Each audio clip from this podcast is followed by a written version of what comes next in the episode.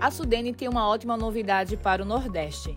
É que a autarquia aprovou 58 novos pleitos de incentivos fiscais. A decisão foi tomada pela diretoria colegiada da Superintendência no último dia 29 de dezembro. As empresas responsáveis por esses projetos vão investir quase 3 bilhões de reais na região. A expectativa é que sejam gerados aproximadamente 3 mil empregos.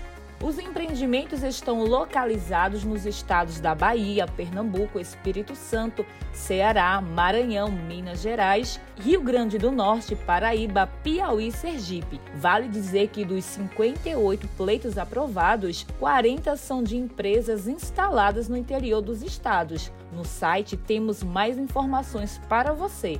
Basta acessar www.gov.br/sudene. E se você gostou dessa novidade, deixa seu like e compartilhe com seus amigos.